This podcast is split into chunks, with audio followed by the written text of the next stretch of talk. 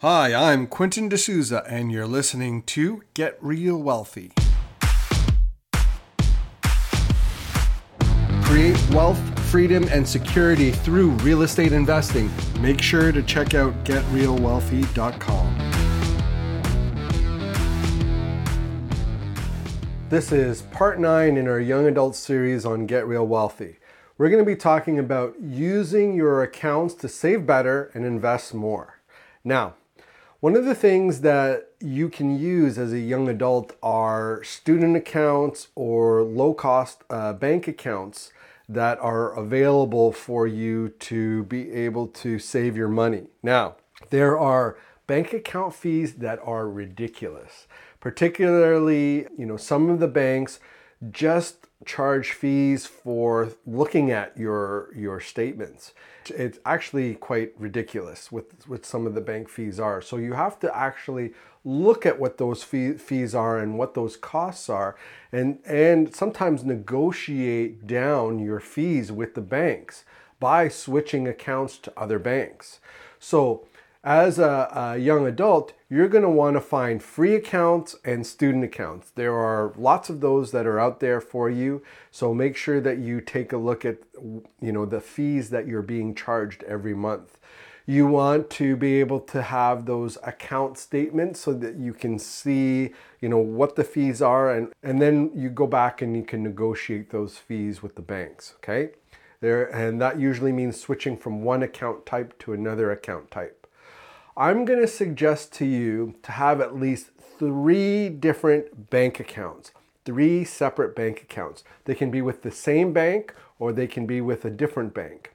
So having three accounts allows you to segment your funds into different buckets. Now, there are lots of different people who could talk to you about this if you're interested in learning more. Um, there's David Ramsey, there's uh, Suze Orman. There, there's, there's a number of people that can talk to you about the, the bucket savings.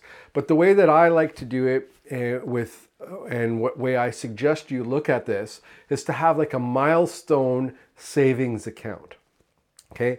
And, and especially as a young adult, that could be for a car, it could be for a house, it could be something that allows you to pay yourself first, like that concept that we talked about, like the passive income con- concept. So that's definitely um, you know like a big like a bigger purchase that's associated with that. So that's your milestone savings account. Okay, and that that may be something where you put 10% of your income in, could be about 15% of your income. That's going to go into your milestone savings account. Then you're going to have your lifestyle or social account. That's going to be the money that you spend on accommodation, transportation, food. That's going to sit in one account and you're also going to use that to help you build your credit. So what you're going to do is you're going to spend money on your credit card from your social account and then you're going to pay it off from your social account every month. And that's going to build your credit over time.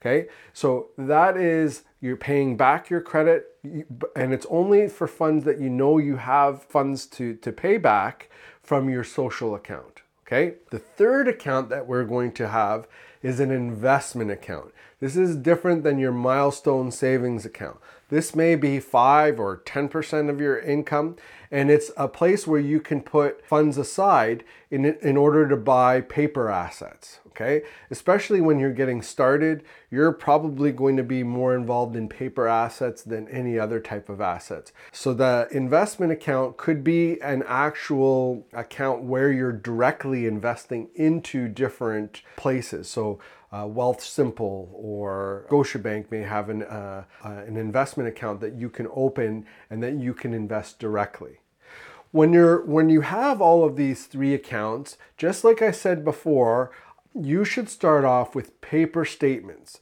rather than online statements, especially at the beginning, because you need to understand what you're spending on and how you're spending. You could always move to online statements after a year of tracking everything and making sure you're on top of it. But if you ever have a situation where you forget a payment, it's probably because you have an online uh, statement.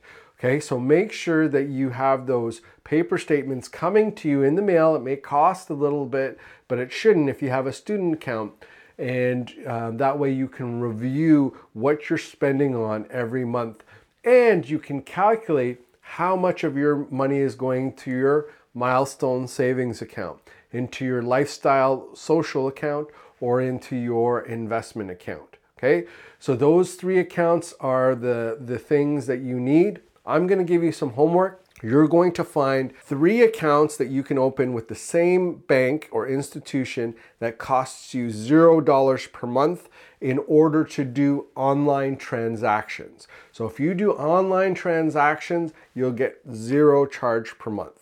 Okay, that's something that you should be able to find that's out there. And I want you to open those three accounts. That's your homework.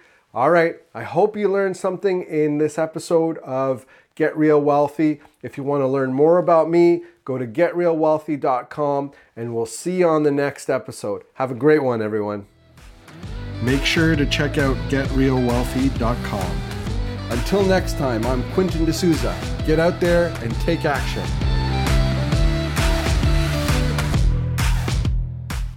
The views and opinions expressed in this podcast are provided for information purposes only and should not be construed as an offer to buy or sell any securities or to make or consider any investment or course of action.